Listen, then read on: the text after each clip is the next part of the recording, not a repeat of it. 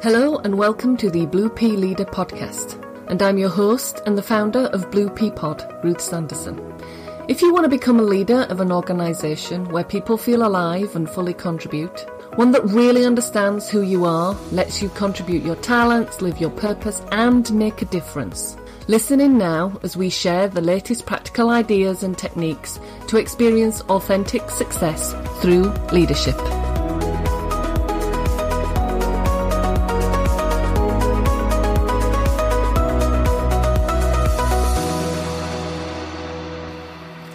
And welcome to the Blue Pea Leader podcast. And in this episode, I'd like to talk about why epic failure, when done right, actually strengthens your leadership. I mean, let's face it, failing, screwing it up, making mistakes, they're all things that we would prefer to avoid like the plague. And yet, in our desire to prevent this, we actually also miss out on the good stuff. Because failure approached with the correct mindset and actions leads to rapidly embedded learning. Far increased competence, wisdom, innovation, humility. I mean, really a long list of things that we want to embody as a leader and want our employees to also develop. So, failure approached with the wrong mindset actually means we miss out on all of the above and it can lead us to feel things like shame, reduction, contraction, hostility, toxicity. Now, I frequently hear this mantra fail fast, fail forward, and I've even used it myself. Sometimes it's used correctly, other times it's like slapping a sticking plaster on a large wound. It's still bleeding, just not quite so obviously in your face. So I'm going to share with you two situations, two real ones that I've witnessed in leadership trainings that I've run. One we would say was a genuine epic fail, and one is not such an epic fail. So let's look at the real epic fail. So, in this one, there's a guy, we're going to call him Peter, who was creating and presenting his vision for his team to a group of other leaders. Now, this particular process that we do is nicely broken down into in, into small steps. Each one completes, builds on the other, and supports given along the way. So the final test of just how it all works means they actually have to present their vision to all the other leaders in the room. Now they've also been creating their team vision and they're all going to present. So what happens is they stand up, they present their vision, and we give feedback on what we thought worked well, what we think could actually make it even more powerful. So Peter stood up and he did his thing. And I mean, he did his thing. For whatever reason, he had decided that he didn't need to complete the steps. Well, he had completed the steps, but he decided that when it came to presenting his vision, he could actually abandon all the steps he didn't need to implement any of the presentation advice. Oh, he did his thing. And what we got was epic boredom. And he got feedback. He was none too impressed with his audience, apparently. he then shrugged his shoulders and with a laugh said, Well, fill fast, fill forward, and sat down and clearly indicated for the next person to go up. Now, at this point, I'm like, Whoa, mate, hold your horses. And I said to him, What have you learnt?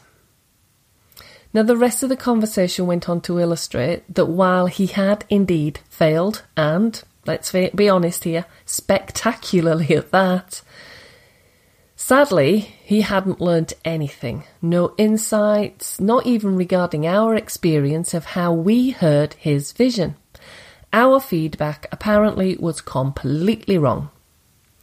Now, he isn't the first person I've overheard use the saying as a mask to give the illusion of learning. Now, the second situation was a coaching practice. Again, they'd been practicing the steps and now we were putting them all together.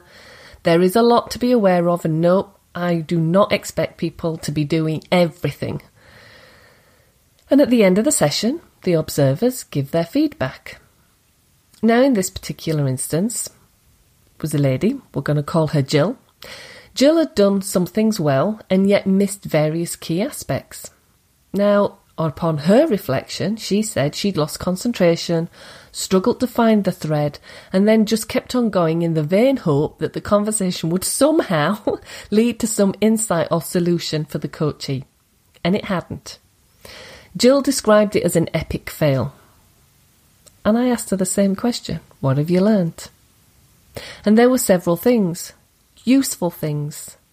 And then I said to her, Why did you continue when you realised what was happening?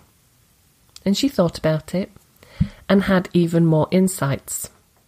Now, if ever there was a good use of fail fast, fail forward, then this was it. In 45 minutes, she'd learnt a huge amount. However, she wasn't the only one to benefit. The observers who were still to practice their coaching also commented that they had learnt a lot too. Not only from the observation of the session, but from the quality of reflection and discussion afterwards. This was no epic fail, but epic learning, which didn't stop there and continued as the day went on. Because more pennies dropped and things came together. But also as the course went on, participants were now happily sharing their mistakes and learnings rather than keeping them quiet and to themselves. This was also accompanied by an even greater sharing of what they felt successes were and what they thought had gone really well. Failure was no longer a demon in the room or in their mind. And so, really, what we see is that nobody sets out to screw up, and we do, especially when we're practicing something we're not yet familiar with. Learning something whilst trying to avoid errors means we keep it small. Learning something and putting pressure on yourself to get it 100% right, I mean, that is pressure indeed, as if the thing we're learning isn't going to be challenging enough. So, our mindset or attitude to failure whilst we are learning something makes a huge difference in whether we actually really do learn everything we could. Our mindset or attitude to failure while we lead and support others also makes a difference. So, if we really want to build a workforce and a workplace that is resilient, agile, and innovative, then re examining our approach to failure could pay dividends. Until the next time.